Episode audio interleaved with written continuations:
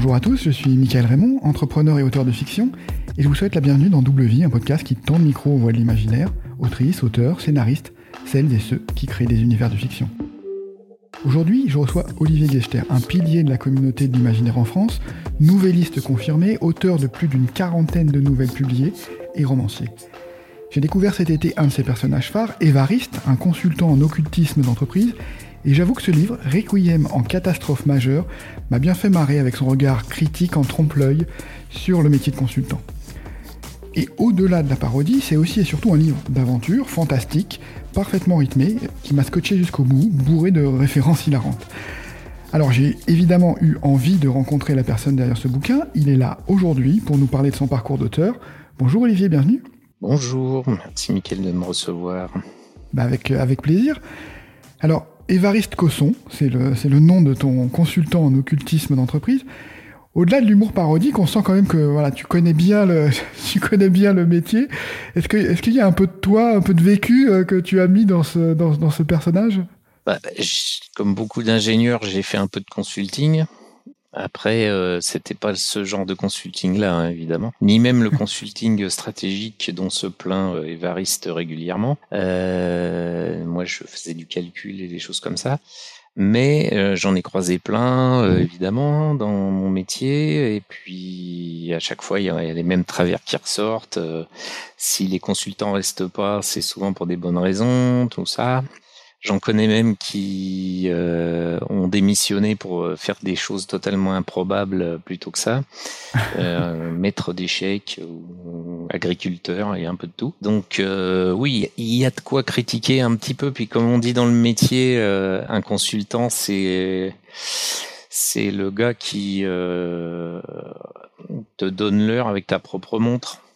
Donc voilà, même ceux qui les utilisent se sentent pas bien à l'aise euh, avec l'idée d'avoir des consultants. Enfin, il y a une espèce de voilà, il y a, quelque chose de pourri dans le dans le principe général. Euh, D'ailleurs, en école d'ingénieur, on vous dit faites tout ce que vous pouvez pour pas devenir consultant. Ça, veut dire plein de choses. Donc forcément, on peut s'en moquer un petit peu, même si on en a besoin. Quand même, faut quand même euh, faut relativiser la critique. Mmh ce que j'ai ce que j'ai beaucoup aimé c'est que voilà tu, tu maîtrises bien le en tout cas le jargon la novlangue euh, un peu entreprise euh, project management et autres de, de, de ce consultant.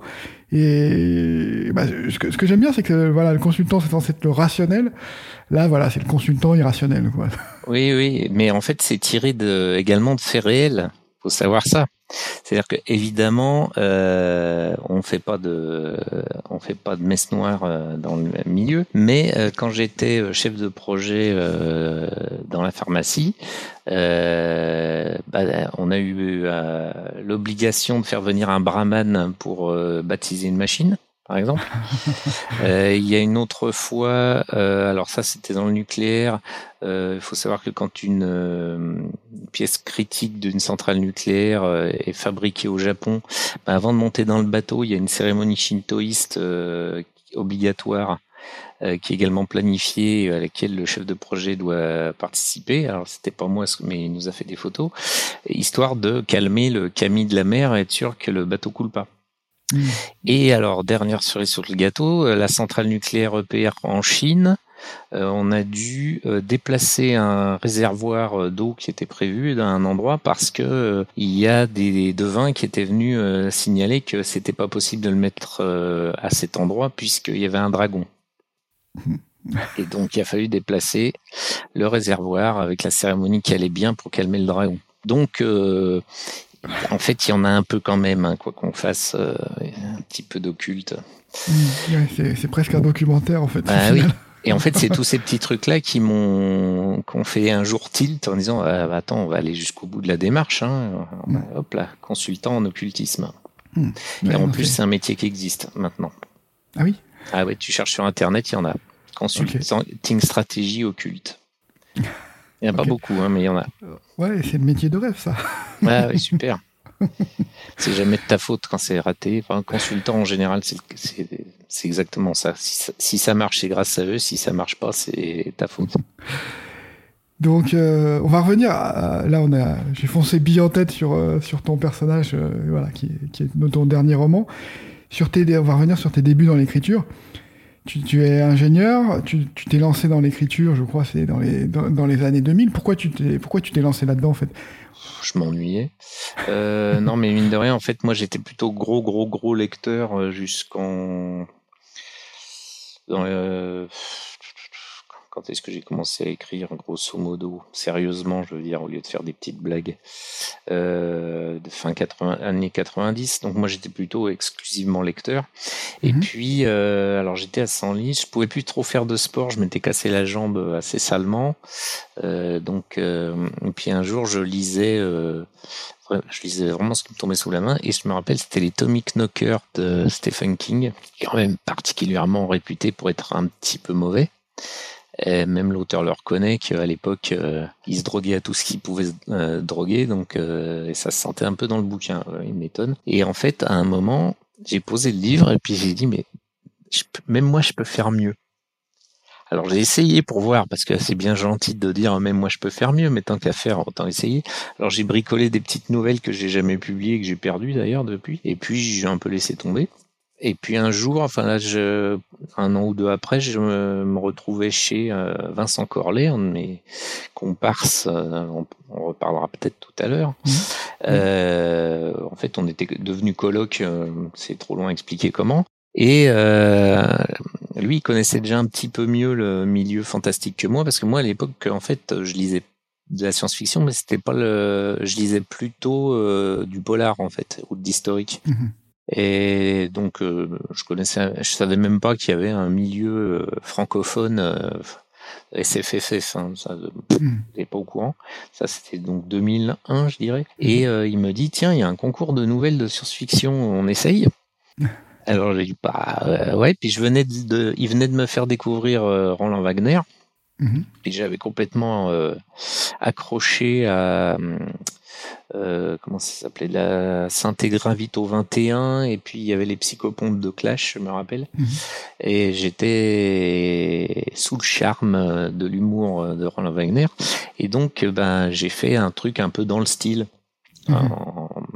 que j'ai torché à une allure euh, et je l'envoie et je gagne le concours mhm. et le et le président du jury c'est Roland Wagner.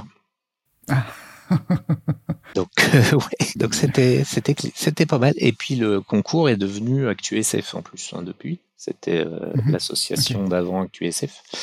Euh, mhm. du coup, à la remise de prix, je suis revenu avec un caddie rempli de bouquins, c'était sympa. Mais en plus, j'ai rencontré ben les éditeurs d'Oxymore. on m'a mis en cheville avec deux trois personnes, et puis c'est à partir de là que, bah, puisqu'il y avait des clients Mmh. alors depuis, j'ai relu, j'avais relu euh, entre temps la, la, nouvelle avec quelques années de recul. Ah, quand même, ils étaient, ils étaient gentils avec moi, hein, me filer le prix avec ça. C'est que franchement, en face, ils avaient dû oublier de se présenter. Je sais pas. C'était vraiment écrit avec les fesses. Mais bon, je connaissais pas le métier encore à l'époque. Mmh. Ouais, quand on se relit, c'est souvent dur. Ah non, mais là, c'était vraiment mauvais. Hein. Ouf. J'ai tout réécrit et mis dans mon pour pour le mettre dans mon mon recueil de nouvelles quelques années après, mais j'ai dû. C'est la seule nouvelle que j'ai repris, mais vraiment à fond, parce qu'elle était vraiment hmm. vraiment pas publiable dans l'état, quoi. Et après, as, donc, tu as continué sur la sur sur la nouvelle, parce que. Ben, moi, j'avais pas d'ambition. Hein, euh, hmm. J'étais arrivé par hasard, le mec qui voit de la lumière, ah, tiens, euh, et hop. Donc, euh, par contre, ça m'amusait d'écrire. A priori, ça sortait relativement facilement. Euh, relativement, hein, parce que j'avais à l'époque une amie euh, qui maintenant a la chaire de langue italienne à Strasbourg, coucou Anna, et qui euh, a relu mes premières nouvelles et elle m'a un peu fait pleurer quand même. Faut dire que son, elle, son prof de littérature, il s'appelait Umberto Eco et il laissait rien passer, donc elle m'en a mis plein la gueule. Jusqu'à un jour où elle a dit, bah voilà, je comprends pas tout, mais c'est pas trop mal. Ouf. elle m'a quand même pas mal aidé à améliorer mes premiers textes. Mhm. Mais globalement, ben, je regarder les appels à texte. Euh, à l'époque, il y en avait vraiment beaucoup. Ça a pas mal réduit, je trouve. Bon, peut-être que je cherche moins mhm. aussi. Il y avait vraiment pas mal de fanzines, il y avait beaucoup d'anthologies, Oxymore euh, cherchait à tour de bras, il y avait d'autres, hein, euh, il y avait des concours un peu partout, donc dès qu'il y avait un sujet qui me parlait un peu, paf, je faisais une nouvelle. Euh, assez vite, euh, bah, j'ai casé des nouvelles. Euh, en fait, à peu près toutes les nouvelles que j'ai écrites, je les ai casées quelque part. Faut dire mhm. que comme je, faisais de l'appel à texte, Euh, c'est très ciblé. Hmm. Euh, et puis, euh, bon, visiblement, j'ai assez vite chopé le coup. Hmm. Donc, bah, je, c'est pas comme si j'avais fait des nouvelles, puis après j'avais essayé de chercher où les caser. Là, j'aurais Ouais. pas réussi. Mais avec des, épal- des appels à texte, je les ai casés partout. Ouais, tu les faisais spécifiquement pour le. Euh, pour- voilà. Hmm. Bon, après, certaines, euh, parmi les meilleures, je les ai casées plusieurs fois. Il y en a eu, Mhm. il y en a que j'ai recasé, mais je sais pas, cinq ou six fois, euh, Mhm. dans différents supports. Euh, bon, puis petit à petit, ça a même commencé à rapporter des sous, donc euh, pas beaucoup, hein, je vous rassure. La nouvelle, ça quand même, ça rembourse même pas les cafés qu'on boit en écrivant. Mais euh, bon, j'ai, ça a commencé un hobby qui vous rapporte de l'argent, il y en a pas tant que ça. Mm. Donc euh, j'ai continué à écrire des nouvelles. Et puis vers euh, 2008, je commençais à chougner que ouais, j'ai jamais de critique, euh, ouais, personne ne s'intéresse à mon boulot, euh, bouhou. Et euh, à peine j'avais dit ça à ma femme, mais vraiment à peine. Hein, je pense cinq minutes après, le téléphone sonne et on me dit ah, ouais, ouais c'est euh, le festival Zone Franche. En fait, t'as gagné le prix- grand prix pour la nouvelle. Ouh. Alors là, je me suis dit, ah bah voilà, ça valait le coup de chougner. Et, euh, et c'est à partir de là qu'on a commencé à me demander un peu plus gros. Et ce que j'avais pas forcément sous le coude à l'époque d'ailleurs. Mhm. Et je me suis dit, bon bah pourquoi pas quoi. Après, euh, c'est pas le même. Le roman, c'est quand même pas le même exercice. Et euh, on passe pas non plus euh, de la nouvelle au roman sans faire un peu de casse. hein. Tu as là, tu avais écrit presque 10 ans, euh, 10 ans de nouvelles. euh, Ouais, dans ces eaux-là, ouais. Et Non, que ça, que de la nouvelle pendant à peu près dix ans. Ou de l'article des fois, euh, des choses comme ça, mais Mais j'ai l'impression que du coup, euh, tu, tu parlais d'Oxymore, tu as rencontré, tu as publié dans, dans, dans, dans pas mal de, de fanzines de l'époque, tu as rencontré un peu euh, tout le milieu de l'i- de l'imaginaire dans, ce, dans, dans Ah cette ben, période de formation-là. L'avantage d'être passé par la nouvelle et que à l'époque ça tombait bien, euh, tout le monde en faisait, euh, c'est que du coup j'ai casé euh, des nouvelles chez tous les éditeurs qui faisaient de la nouvelle euh, ou des concours, etc. Et bah ils connaissaient tous mon nom, euh, les lecteurs non. Parce qu'il n'y a pas de lecteurs pour la nouvelle, on va dire, pour résumer. Il n'y en a pas beaucoup. Euh, par contre, les éditeurs, oui. Et euh, sous- de temps en temps, en plus, il y a pas mal. Petit à petit, en fait, même les nouvelles, j'ai pas eu besoin d'appel à texte. J'attendais qu'on m'appelle. Mhm. Donc les depuis euh, peut-être dix ans, euh, j'écris plus que des nouvelles sur sur commande, ce que j'accepte euh, très volontiers d'ailleurs, euh, si mon carnet, si mon agenda me le permet. Mhm. Et euh, parce que la nouvelle c'est sympa quand même, ça me Mhm. permet de varier les styles, de faire des essais. Tiens, je vais essayer tel ton, on va voir si ça marche, des choses comme ça, ce qu'on peut pas trop faire avec un roman. Ouais, dans la nouvelle, tu, dans les nouvelles que tu écris, tu mets toujours euh, ce petit ton, euh, ce, ce petit humour, euh, ce second degré. Euh, Pas tu toujours. as fait d'autres, de ta varié. Ouais. Ah non, j'ai des trucs euh, bien glauques aussi. euh, j'ai un peu essayé tout ce que j'ai pu. Alors évidemment, euh, chasser le naturel, il revient au galop. Même dans les trucs glauques, j'arrive à caser deux ou trois phrases euh, avec de l'ironie dedans, ça se refait pas. Euh, si c'est, hum, j'ai vraiment un peu de tout. Hein. J'ai fait du space op. euh, euh, purement action où il n'y a pas une trace d'humour, ça tire piou piou dans tous les coins. Mhm. Euh, j'ai du polar euh, space op aussi. Tiens, ça c'est pas mal. J'aime bien mélanger les genres. Qui euh, où c'est assez là c'est plutôt angoissant. Après j'ai du, du gros humour qui tâche euh, avec de la parodie de fantasy de, ou, ou d'autres euh, et plus des choses plus euh, grinçantes pour euh, euh, me moquer d'un trait de société ou d'une évolution de la qu'on entrevoit, des choses comme ça. euh, Ce qui me semble, euh, ce qui me semble bien, c'est en fait en général, j'ai, je, je, je chope une idée et puis je me dis tiens comment ça pourrait être amusant ou comment ça pourrait être amusant à écrire déjà. Après c'est pas forcément amusant à lire, hein. ça peut être euh, Mhm. ça peut faire peur, ça peut. Il y en a une par exemple où, euh, en gros, en gros, euh, tout le, toute la nouvelle, le type avance sur une route qui lui, lui abrase petit à petit les jambes. C'est pas très très drôle à lire. Hein. Par contre, à écrire, c'était sympa. Ouais, j'imagine, euh, j'imagine bien le, le truc. Elle s'appelle comment celle-là? Tu te souviens? Il va falloir regarder sur Wikipédia, je me rappelle plus. J'ai regardé, ok. Il y en- mais il y en a beaucoup. euh. La...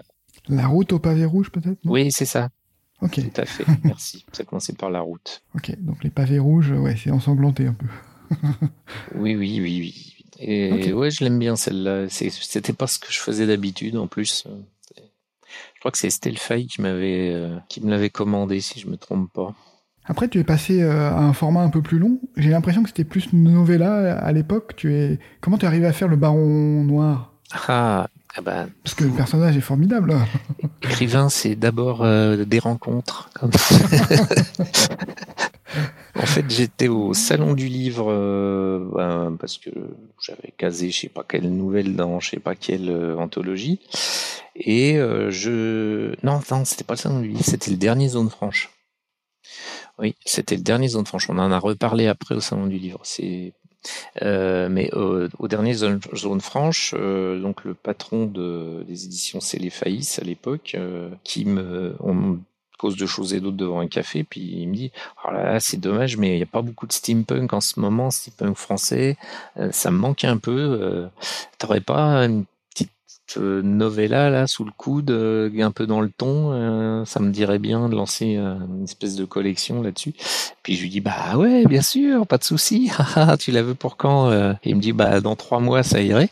Ouais, bien sûr. puis là je me suis dit bon, je fais quoi vu que j'ai rien? J'avais vraiment que dalle. Et euh, donc du coup, j'ai fait du recyclage. Euh, je me suis, en fait, euh, pendant un jour ou deux, j'avais pas d'idée du tout. Puis j'ai vu un, j'ai croisé un gars dans le métro qui avait une bonne tête de méchant et qui en plus avait une tenue improbable, un costard vert euh, avec des guêtres. J'avais jamais vu de guêtres de ma vie, puis une mallette de médecin. Enfin, c'était un truc bizarre. Et euh, je l'ai un peu, j'ai pris ce perso, je l'ai mélangé à mon cordonnier qui avait une bonne toux, qui avait une bonne bouille aussi. Et euh, bah, ça donnait le méchant. Puis après, j'ai dit bon, je mets ça quand? Bah, je connaissais bien 1864 pour des lectures euh, par hasard que j'avais fait sur ces, ces dates-là. Donc je me dis tiens, je vais mettre ça cette année-là. Mmh. Et puis il me faut un héros. Ouais, bah je vais te mélanger Bruce Wayne et Tony Stark. Je vais franciser tout ça, puis ça ira bien. Et puis euh, j'ai pondu le truc en trois mois, montre en main. Ça doit être mon record de vitesse. Je suis pas très rapide d'habitude, mais bon, quand j'ai un, quand je m'engage, j'essaye de tenir. Mmh. Et euh, bah, ça a tout de suite pas mal marché. J'ai eu quelques nominations à des prix avec la novella. Je n'ai pas gagné, mais bon, tant pis. Et euh, il m'a demandé la suite. Alors, les suites, c'est super dur, ce que j'ai découvert. Première fois que j'en faisais une. Mmh. C'était un peu moins enlevé, mais ça se passait bien. Euh, et puis quand on a parlé de faire une troisième, bah, c'est là qu'il m'a dit bon bah j'arrête en fait, raison personnelle, bon bref. Et donc du coup je me suis retrouvé avec euh, le Baron Noir sous le coude et même Nemos m'a dit ah ouais ça m'intéresse, je prends. Mais par contre tu me mets le troisième. Et le troisième là j'ai pris un peu plus mon temps là c'est pour l'écrire. Et j'ai fait un vrai truc ambitieux euh, qui rebondissait sur les deux premiers. Mmh. Et ça a donné, euh, je pense, quelque chose de sympa. La troisième partie, franchement, je me suis bien éclaté. J'ai repris également la deuxième pour lui redonner un peu de rythme parce qu'il y a des petites lenteurs que j'avais repérées. Et du coup, le Baron Noir, euh, eh ben, ça fait un bon bouquin. Et mmh. euh, il faudra que je lui fasse un petit frère un jour. Mmh. D'accord. Donc, dans l'édition de Nemos, tu as, tous les textes, du coup Oui, oui. Il y a, les, il y a les, deux premiers de Céléfaïs revu un petit peu. Mhm. Donc euh, même le 1, je l'avais repris, euh, il est pas, c'est pas exactement le même. Et euh, avec le troisième volet, qui se passe principalement au large de Cherbourg. Et ben là, je réfléchis un peu à la suite. Mhm. Ok, bon écoute, oui, le personnage est assez formidable parce que c'est effectivement c'est Batman à Paris. Euh, oui, oui, mais, mais, noir. mais, ce qui me sidère, c'est qu'il s'appelle euh, Antoine Lefort. Il n'y en a pas un, pas un qui a remarqué que c'était Tony Stark. Okay. Fort Stark. Antoine, Tony. Voilà, fastoche, non? Ah bah non. Pourtant, je pensais être transparent. Mais en fait, le majordome, le rôle du majordome, qui n'est pas chez Iron Man, ça noie complètement le poisson. Tout le monde mmh. pense immédiatement euh, à Batman, juste pour le majordome. Oui, et le Baron Noir aussi, pour le tenue. Ouais. Oui, la tenue. Par contre, euh, c'est tout de suite euh, du gadget à, pas à vapeur, mais à air comprimé, euh, avec il y a pas de bat... il ressemble plus à la toute première armure de Iron Man pour ceux qui connaissent bien le perso, qui est un peu bricolé et qui ressemble un petit peu à une boîte de conserve, mmh. qu'à qu'à Batman qui à la base n'a pas de costume, enfin un costume, il a un pyjama et une cape quoi. Mmh. Et à l'époque, il avait juste des les batarangs et un flingue au tout départ. Puis les, ouais, les débuts de Tony Stark, c'est quand même le, le meilleur, la meilleure partie euh, quand c'est bricolé un peu. Oh, il y a des bons, il y a des bons trucs quand il est un alcoolique, euh, c'est un sacré cycle. Hein. En fait, toute la partie où il, il est plus Iron Man parce que c'est un vrai clodo, euh, c'est hyper intéressant.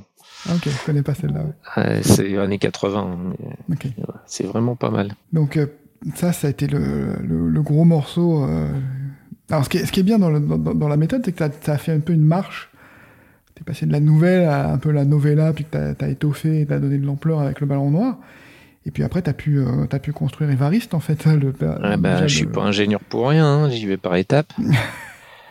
non, puis honnêtement, j'avais essayé des romans. J'avais fait des trucs, euh, j'avais tenté, et en fait, je me suis dit, c'est là que je me suis rendu compte que ouh là là, c'est chaud. Et surtout, ouh là là, t'es pas de la catégorie des auteurs jardiniers du tout. C'est-à-dire que c'est mhm. pas euh, autant pour la nouvelle, je peux démarrer et faire d'une traite. Ça, je... Par contre, généralement, ça sera du texte assez court, trois quatre pages. Mais ça, je sais, ça, je sais faire. Sur un roman, je sais pas. Je peux pas euh, prendre des persos et aller voir ce qui leur arrive. C'est marche pas. Donc, je me suis épuisé sur deux ou trois euh, tentatives et euh, je me suis dit, bon, t'es pas prêt, mon gaillard, t'attends un peu. Et puis, euh, t'y vas. Et en plus, plus j'écrivais des nouvelles, plus elles étaient longues. Hmm. Donc il y avait quand même une dynamique qui se mettait un peu en place. Euh, J'arrivais plus trop à faire des textes en dessous de 50 000, quoi. Donc 50 000 hmm. caractères pour ceux qui euh, on compte en caractères en France. Hmm. Euh, donc du coup, ça venait, quoi. Et je me suis rendu compte qu'effectivement, moi, euh, il fallait que je commence par la fin, même les nouvelles. C'était, c'était mieux. Je faisais des meilleurs résultats en ayant une bonne chute qui claque euh, dès le début. Mmh. Ça me donnait une direction. Et après, je balisais, je jalonne un peu le terrain. Je choisis des, des moments clés. Euh, il y a un climax, évidemment des choses comme ça. J'ai même mis en place des méthodes graphiques pour euh, mettre ça en place avec du papier millimétré, où ah des, des, axes narratifs dans tous les sens, on dirait une grosse toile d'araignée quand c'est fini, puis des notes partout écrites à la loupe, euh, parce que il faut écrire tout petit pour que ça tienne sur la feuille. Alors depuis, il y a des outils qui sont apparus qui sont pas mal et qui m'évitent de faire ça. Euh, mais donc du coup, voilà, je cogite, cogite, cogite. Le plus gros du boulot, c'est faire le plan en fait. Après, euh, une fois que j'ai mon plan et tous mes jalons, je commence par le début, je vais jusqu'à la fin et puis euh, ça prend, euh, ça prend le temps que ça prend. Mais euh, je demande, enfin, je réfléchis toujours très longuement au texte, hmm. à sa structure, dans quel sens ça va, sachant que quand je vais écrire, ça va bouger, hein, évidemment. Il n'y a pas de je vais pas refaire un plan figé, plus jamais y toucher. Hmm. Mais euh, il faut que j'ai vraiment réfléchi à pratiquement tout avant de commencer. Quoi. Hmm. Et une fois que tu as fait du coup le premier jet, ça. T'as beaucoup de réécriture derrière ou c'est du coup c'est fluide bah, Du coup non. Enfin j'ai beaucoup de corrections parce que je suis un peu hmm. dysorthographique et ce qui ressort euh, c'est un peu de la bouillie pour chat. Alors euh, merci à Antidote euh, de m'aider à faire le ménage là-dedans. Je fais également de l'écolalie littéraire, je suis pas le seul, mais euh, l'écolalie c'est quand on répète en boucle un, mot. Et en fait, des fois, il arrive que sur une page, je mette trois fois le même mot et qu'il soit très tarabiscoté qu'on ne va jamais retrouver ailleurs dans le bouquin. Et je fais ça assez régulièrement. Donc euh, les chasse aux répétitions, euh, des fois, me montrent que mon cerveau, il fait un peu n'importe quoi. Euh, mais bon, ça, ce qui fait que j'ai généralement un bon mois de correction avec mon que mon euh, manuscrit soit assez propre pour envoyer à l'éditeur. Mais généralement, j'ai pas de grosses retouches du genre euh, changer un chapitre de place, euh, virer un perso, quoique ça m'est arrivé quand même. Hein, mais j'ai rarement des modifs majeurs après le premier jet. Hmm. D'accord. Donc Evariste, tu l'avais publié en, en, 2013 chez Asgard et c'est Nemos l'a repris en fait. Oui, euh... alors merci Asgard de m'avoir pris. Euh, euh, Denis Labbé qui avait, qui avait, sélectionné mon texte et avait trouvé ça très bien. Alors Denis est très est une personne très bien, je le remercie. Asgard moins. Donc le, ce qui est sorti, c'était un petit peu ni fait ni à faire niveau maquettage niveau correction, niveau, enfin c'était torché quoi. Mmh. Et je suis presque soulagé qu'ils aient coulé tout de suite après, parce que du coup j'ai, ben j'ai récupéré les droits. Il a fallu un peu que je menace, mais ça s'est fait. Euh, et puis euh, les droits et un gros paquet de bouquins hein, que j'ai fourgué après, ça m'a compensé les ce qu'ils m'ont pas payé. Euh, j'ai réussi à caser le, le manuscrit chez Nemos pour la simple et bonne raison qu'en fait je leur avais déjà envoyé. Mmh. Ils avaient mis un peu de temps à le lire et j'avais déjà signé ailleurs quand ils se sont dit ah c'est bien je veux ça. Mmh. Donc quand je les ai rappelés, euh, le livre Asgard n'avait pas fait une très bonne euh, com non plus. Hein, on change pas une équipe qui perd. Euh, donc du coup, c'était passé complètement inaperçu. Ils ont pu refaire en une sortie, par contre plutôt en format poche. Et euh, ça s'est plutôt pas mal passé. Quoi. Alors euh, bon, le problème de sortir tout de suite en poche, et il y a moins de, bon, c'est un peu moins euh, la grosse machine de lancement. Mmh. Bon, tant pis. Et mais sur la longueur, il s'est toujours pas mal pas mal vendu et euh, j'en vends toujours au, en salon, j'en signe quand même beaucoup. Mmh. Euh, là, le, il est un peu reparti justement avec le deuxième qui est sorti. J'en ai revendu une fournée.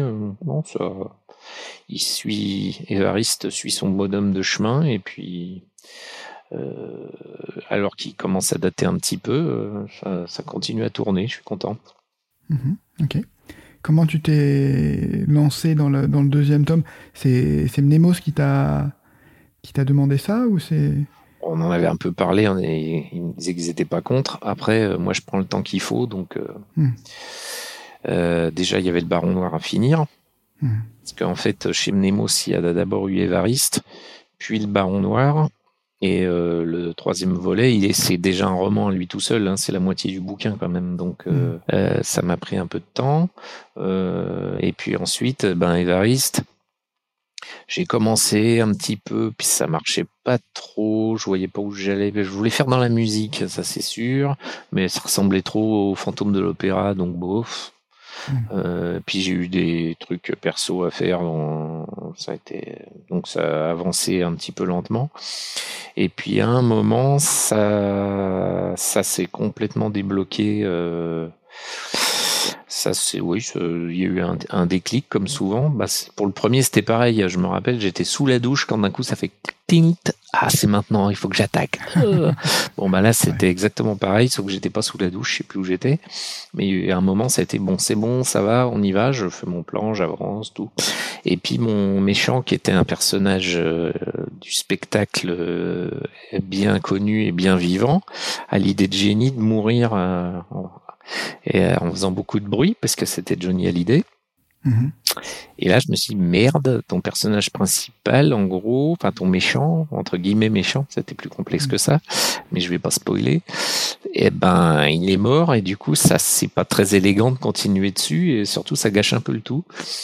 Donc j'ai dû réfléchir, me retaper le bouquin dans une nouvelle fois.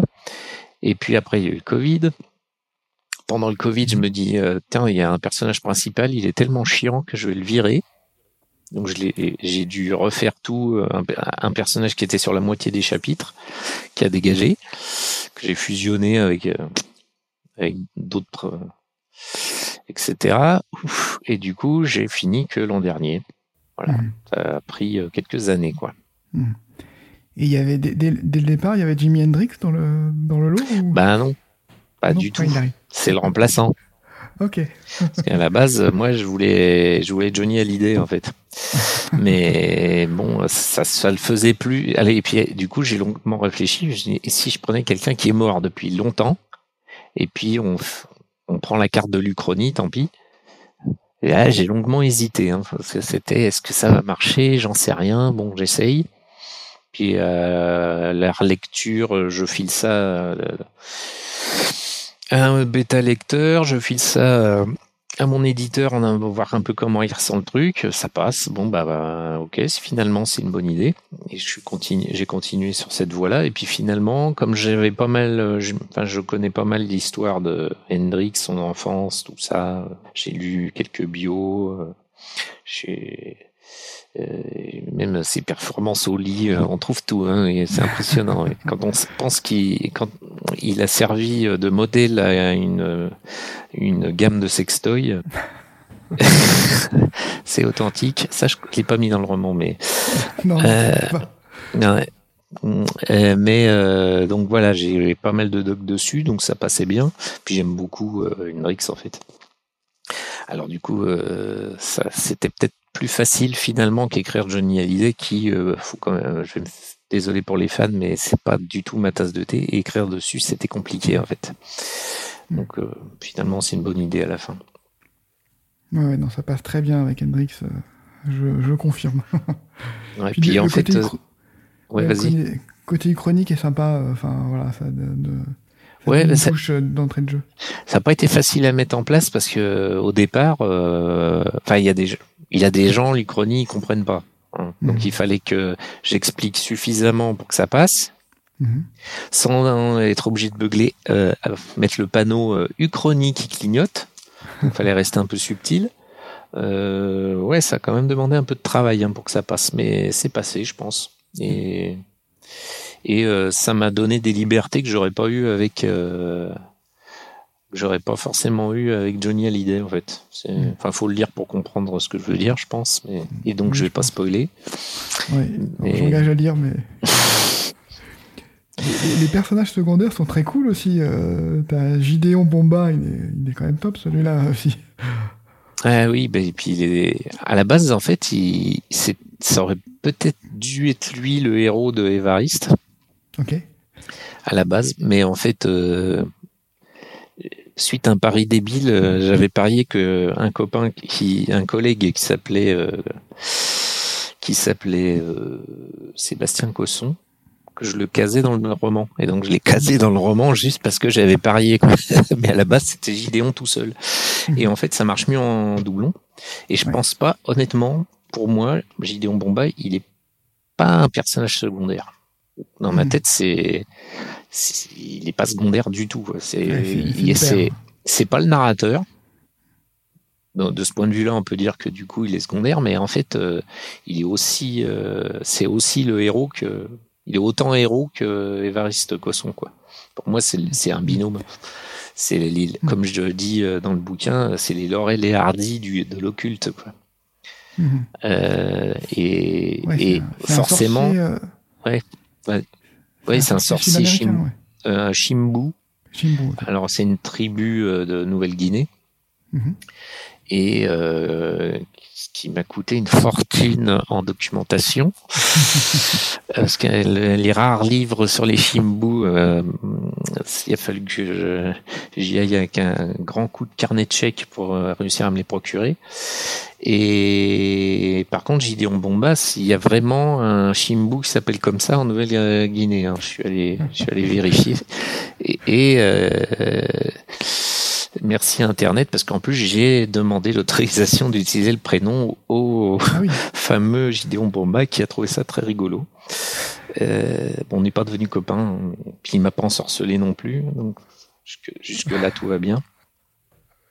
Et donc j'ai essayé de le caractériser, euh, mais en fait finalement euh, Évariste euh, plus Gideon Bomba, c'est moi quoi. C'est mes deux traits de caractère, je les sépare un peu et j'ai deux personnages en parallèle.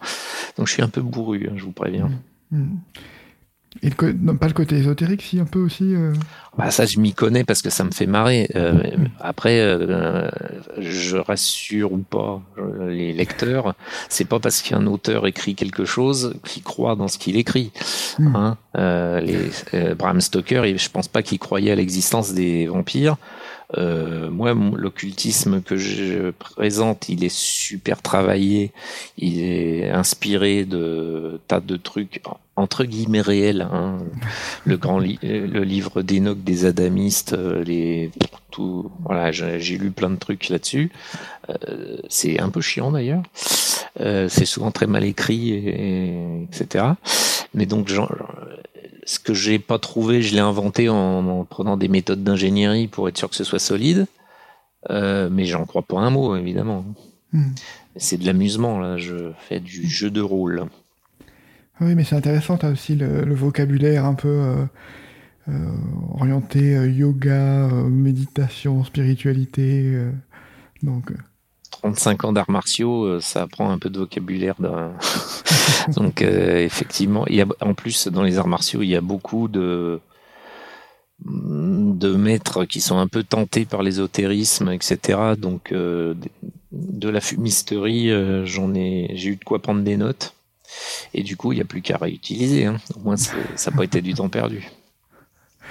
Très bien. Je suis tombé sur un livre en faisant, passant ta biographie, qui est pas du tout euh, une fiction, qui est un livre de cuisine. Tu as fait un, livre de cuisine avec un chef qui s'appelle Franck Arif, qui s'appelle maintenant, alors qui a, été republié par Géfir, qui s'appelle Mission Kitchenette. Oui. C'est un vrai livre de cuisine, donc. Euh. Ah oui, oui, tout à fait. Alors, il a qu'un tout petit défaut, c'est qu'il n'y a pas de photo dedans. Mhm. C'est voulu parce que le but c'était d'avoir un guide euh, pas cher, facile à porter, euh, avec de l'instructif. Mhm. Euh, donc et le but, c'est en gros, je me suis, enfin quand on m'a demandé si je pouvais faire ce, ce bouquin-là, je suis allé voir un chef parce que dans la cuisine, si on n'a pas les, si on n'a pas un petit peu de légitimité euh, professionnelle, euh, ça sert à rien. Il hein. faut, faut mmh. donc un chef ou un critique ou quelqu'un euh, qui est un petit peu l'autorité. Euh, donc, comme j'avais un copain qui est un chef tout à fait compétent, qui a bossé à la Tour d'Argent, qui a un petit resto dans le 15e qui est très sympa, Franck Arif, donc. Euh, et je lui ai dit, bah, on fait ça ensemble, d'accord. Et on s'est bien amusé parce qu'en fait, on a décidé de faire un fil conducteur sur euh, un jeune actif à qui on apprendra à faire la cuisine pour qu'il puisse euh, emballer euh, le ou la petite nouvelle de la compta. Donc c'est le fil conducteur. Et donc ça se lit à la. C'est donc un livre de cuisine qui se lit dans le l'ordre pour une fois, parce que les premières recettes c'est j'ouvre une boîte et j'améliore ce qu'il y a dedans. Mhm. Par contre, à la fin, euh, c'est un menu, enfin il y a un M2. On a prévu ceux qui aiment pas le chocolat et ceux qui peuvent pas manger de poisson. Mhm. Euh, c'est un menu où il y a bien deux, bonnes heures de travail minimum. Mhm.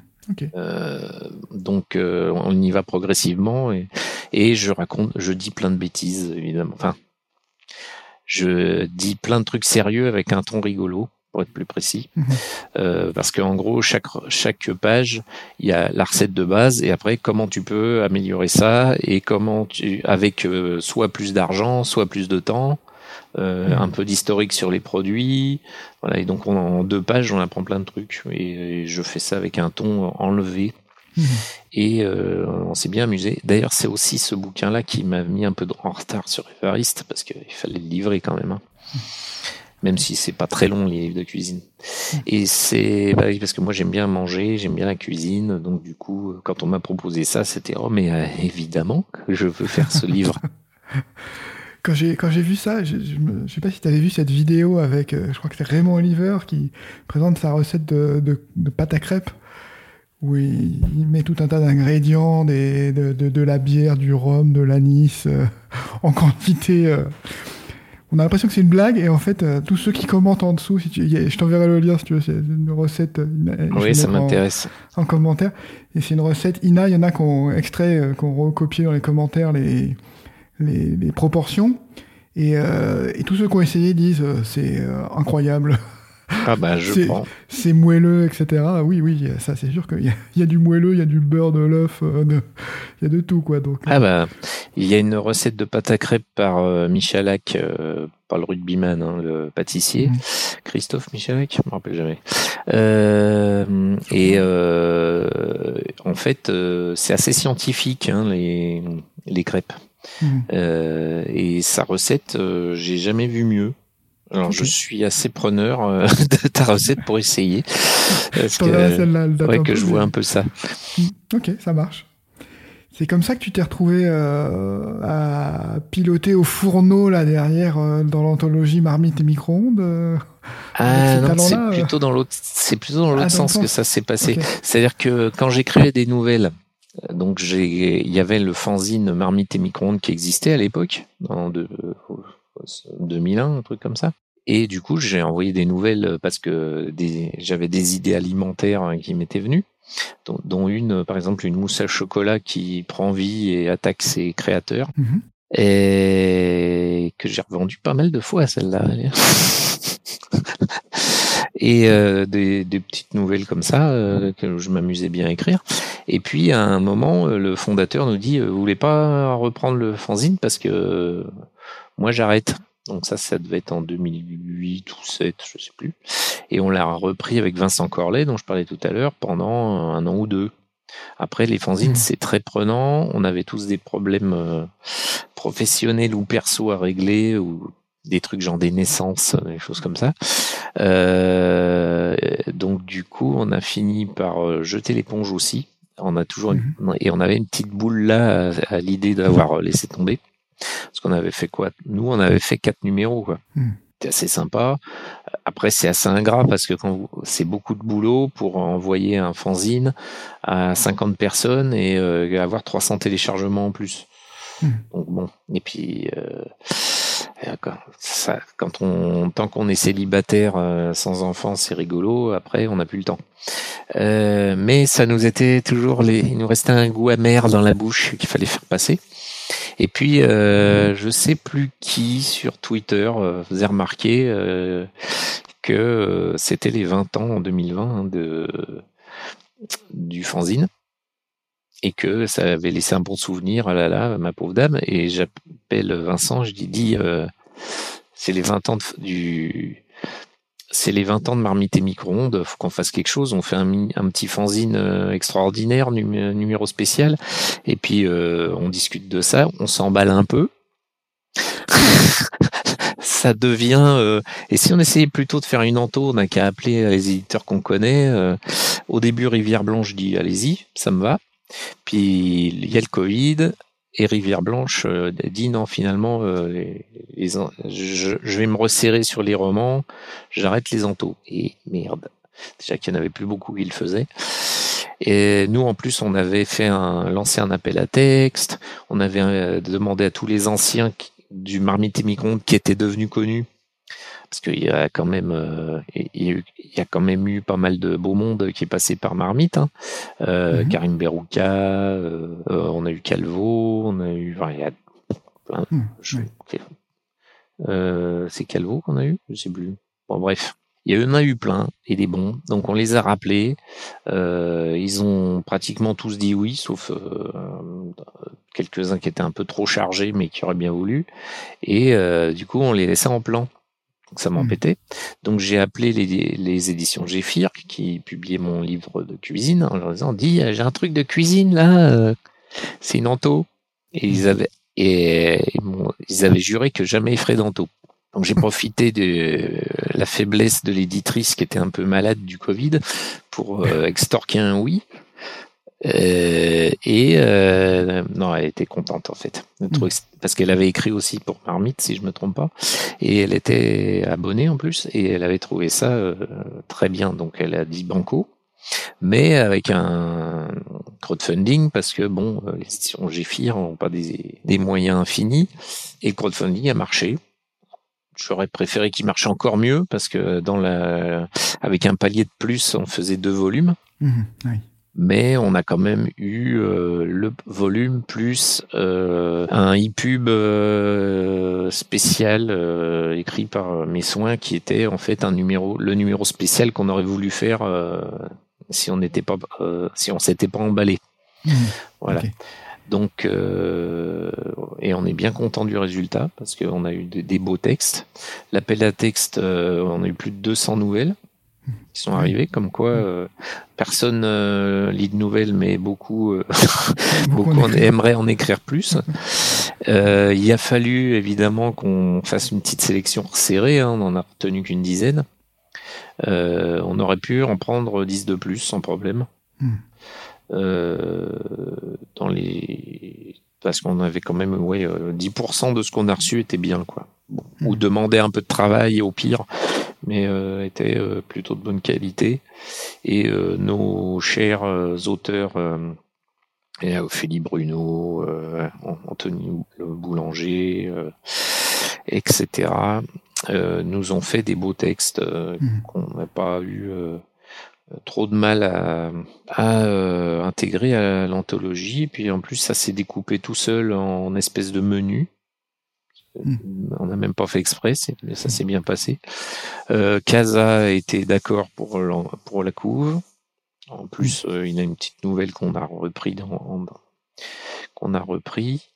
Euh, on a eu même eu euh, Romain Lucaso qui mhm. nous avait envoyé une nouvelle à l'époque et qu'on n'avait pas pu publier. et ben, du coup, on s'est rattrapé ce coup-ci. Mhm. Donc, vraiment une anthologie agréable. Hmm. Mais c'est du travail mais qui a bien marché quand même, je crois. Oui, oui, bah en fait, il doit en rester deux, là, je crois, en stock. Euh, si, si vous le voulez. Euh, C'est maintenant. euh, il faut se dépêcher. Alors, idéalement, ça serait. Si on trouvait 100 euh, ou 150 euh, lecteurs potentiels, on pourrait refaire un tirage mais les prix ont pas mal augmenté sur le papier, donc euh, il faudrait qu'on ait les 100 euh, ou les 150 clients à l'avance, parce que sinon ça risque d'être un peu compliqué. Oui, le papier explose en ce moment. Oui.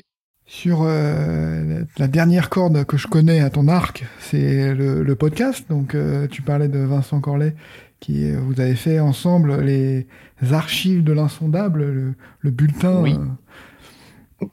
Ouais, oui, c'est une vieille histoire, ça, en fait. ah bah oui, oui, parce qu'en plus, euh, ça a démarré en 2007. C'était pas un podcast, évidemment, à l'époque, mais euh, il y a eu un été, on devait s'emmerder, je sais pas. On s'est envoyé des, on s'est échangé des SMS débiles, euh, où on se racontait des espèces de, de nouvelles invérifiables. En gros, il fallait que ça ressemble à un fait divers, visiblement absurde ou fantastique ou visiblement pas visiblement ça devait ne pas exister mais que ce soit totalement impossible d'apporter la preuve que ça n'existait pas donc c'est un petit exercice intellectuel comme ça puis en fait on s'est rendu compte que c'était un vachement rigolo et deux pas difficile ça sortait euh, vraiment assez vite et on en a fait mais alors euh, cet été-là, mais les, SMS, en plus, on était tous les deux à l'étranger. Euh, et à l'époque, les SMS, ils n'étaient pas dans le forfait, donc ça nous a coûté des sous en plus cette histoire. Mais on s'est envoyé euh, donc par SMS euh, ces histoires-là en, boucle. Et après, à, à la rentrée, on s'est dit ouais, c'est sympa ça, on va les étoffer un peu, puis on va en faire un blog. Et donc, on avait un blog euh, des archives de l'insondable où on a eu euh, des compliments, en tout cas, du, des quelques personnes qui suivaient le blog, dont euh, Laurent Klotzer, par exemple. Mhm. J'aime bien quand on nous dit qu'un mec comme lui dit qu'on est on est géniaux, c'est super agréable, même si personne, enfin le blog a jamais eu un succès totalement fou, on n'avait pas 2000 personnes par jour, loin de là. Et puis bon, euh, ça s'est un peu endormi parce qu'on avait mis tout le stock. Donc je sais pas, 200 peut-être. 200, ce qu'on appelait des PFE, des petits faits extraordinaires. On les avait mis euh, en automatique et ils sortaient sur le blog. Pouf, pouf, on regardait même plus. Et puis un jour, c'est Dimitri Régnier qui, euh, enfin à l'époque, euh, un, un copain de Vincent, je le connaissais pas encore, qui dit non mais il faudrait faire quelque chose avec ça, c'est trop bien. Je le rencontre aussi, euh, on en discute, ouais, c'est sympa. Et puis, euh, il cogite dans son coin et dit, bah, on va faire un podcast. Alors, le podcast au départ, c'était juste lui qui lisait les PFE qu'on avait repris pour l'audio parce que mmh. entre ce qu'on écrit et ce qu'on lit euh, fatalement le format est pas le même donc ça demandait déjà on voulait que ça fasse entre deux et trois minutes Euh, Dimitri, il est très fort pour avoir une voix euh, très posée euh, et dire des trucs complètement débiles sans rigoler. il a des fois du mal, il nous le dit. des fois, il est obligé de, de, le lire deux ou trois fois pour que ça le fasse plus rire et après il y va. Et, et, donc la première saison, il y a que lui qui parle. Mhm. Et on avait juste une intro et une, un épisode de clôture où euh, Vincent et moi on jouait le rôle des archivistes qui écrivons les PFE. Euh, par contre, bah, ce qui est vraiment le cas vu que c'est nous qui les écrivons, mais on jouait le rôle d'un de nous dans un bureau euh, dédié à écrire ces bêtises là. Euh, honnêtement, j'étais vraiment pas bon dans l'exercice à l'époque. Ça s'est un peu amélioré, je pense. Euh, et euh, on s'est dit, ça serait sympa les, les saisons suivantes de mettre un peu plus euh, l'accent sur ces, ces petites scénettes là. Donc on a commencé à les créer en parallèle des PFE. Donc on a essayé d'alterner une une brève de Dimitri, lue par Dimitri, et une scénette où on est tous les trois ou plus après des invités comme on veut, racontant comment ce service fonctionne ou dysfonctionne plutôt. Et ben du coup là on est à saison 4 ou 5, je sais plus, ça avance. Et euh, ben, on a une audience. Euh, alors le summum ça a été quand même pendant le Covid. Oui. on sait, ouais, oui c'est clair. euh, la l'avant-dernière saison, là, on a cartonné, franchement. Euh, cette saison-ci, les gens ont retrouvé une, vie normale, semblerait. C'est un peu plus calme, mais ça marche toujours. Et puis, euh, on a des gens comme Catherine Dufour qui nous suit et qui trouve qu'on est très bon et tout, alors ça motive hmm. fatalement. Et on en a encore sous le coude parce que euh, on a essayé d'écluser tout le stock, mais on n'y arrive pas parce qu'on a des nouvelles idées mieux tout le temps.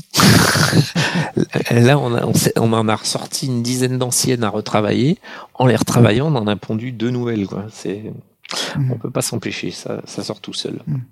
Alors j'espère qu'un jour, ben la production est bonne qualité, ouais, le son, euh, son est bon, l'ambiance, enfin il y a l'ambiance quand on est dedans. Ah ben, euh, de toute façon, Vincent, par la force des choses, au début on avait un, on avait François TJP qui était le monteur de la première saison, mais pour euh, différentes raisons, il, a préféré pas continuer. Et donc c'est Vincent qui a pris la main. Donc euh, la première saison, il est, il était un peu inquiet euh, et il a pris le métier, quoi. Mais depuis, franchement, il, il, est monté carrément en compétence. Donc il arrive à nous faire des trucs assez sympas. Moi, je suis un peu chiant, même si des fois je trouve que je cède trop facilement. donc j'essaye de challenger à mort le texte pour que ça passe bien à l'oral. Euh, cette saison-ci, je vais être encore plus intransigeant parce que j'estime avoir laissé passer des trucs la saison précédente et il faut qu'on s'améliore. Et puis euh, il y a Dimitri qui nous pousse toujours à aller euh, vers plus de professionnalisme, plus d'ambition, plus donc soit plus d'ambiance sonore, soit plus d'écriture, soit plus d'idées. Mmh. Donc à trois, je pense qu'on a une bonne dynamique. Ouais, ouais. Et euh, ben, en tout cas, on a démarré l'écriture de la saison suivante là. Et déjà en une séance, on a, euh, on a quelque chose qui nous a l'air bien sympathique. Mhm, ok. J'ai vu que tu avais fait aussi, euh, mais ça, je pense, c'était plus, c'était plus la période Covid. Les, le podcast vous aurez de mes nouvelles la, lecture De, la lecture de nouvelles donc c'était plus pour ouais c'est ça c'est ben, je m'étais dit bon les nouvelles j'en ai plein mon ento est épuisé. Euh, les gens écoutent pas mal de podcasts en ce moment. Bon, je vais voir, je vais faire de la lecture. Mais la lecture, j'aime pas ça. Honnêtement, hmm. je, ça, j'ai une voix que j'aime pas, donc déjà ça aide pas. J'ai tendance à pas articuler, donc c'est un effort de lire un texte lentement et sur toute une longueur. Donc j'ai hmm. commencé à demander à d'autres de le faire. Et puis le montage, ça prend du temps. Euh, je trouvais ça tant que j'ai eu du temps parce que le Covid m'en donnait, je l'ai fait. Mais euh, hmm. alors ça veut pas dire que ça marche plus parce que je vois qu'il y a toujours de l'audience. Euh, ça pourrait marcher, etc. Mais euh, je préfère prendre du temps pour écrire que prendre du temps pour lire. Voilà. Hmm. Il faut être honnête. Parce que une nouvelle entière, bah déjà à lire, il y en a pour entre une demi-heure et une heure, euh, et à monter, il y en a pour le double. Donc ça prend quand même un peu de temps. Et puis les conditions d'enregistrement chez moi, c'est pas optimal. Hein. Mm. Donc je peux pas rester une heure la tête dans la la tête dans la penderie pour pas qu'il y ait d'écho. je comprends. ouais, j'essaye aussi de diminuer l'écho, mais c'est toujours l'enfer. ouais, c'est dur. Ouais. Euh, sur, euh, sur la suite de tes projets, est-ce qu'il y a des choses qui, qui vont aboutir euh, bientôt que tu voudrais, dont tu voudrais parler? Comment, comment Alors, bientôt, j'espère. Alors, déjà, je suis sur un autre livre, on va dire de cuisine, avec cette fois-ci un, scientifique de la cuisine, Christophe Lavelle, qui est un spécialiste des procédés culinaires. Mhm.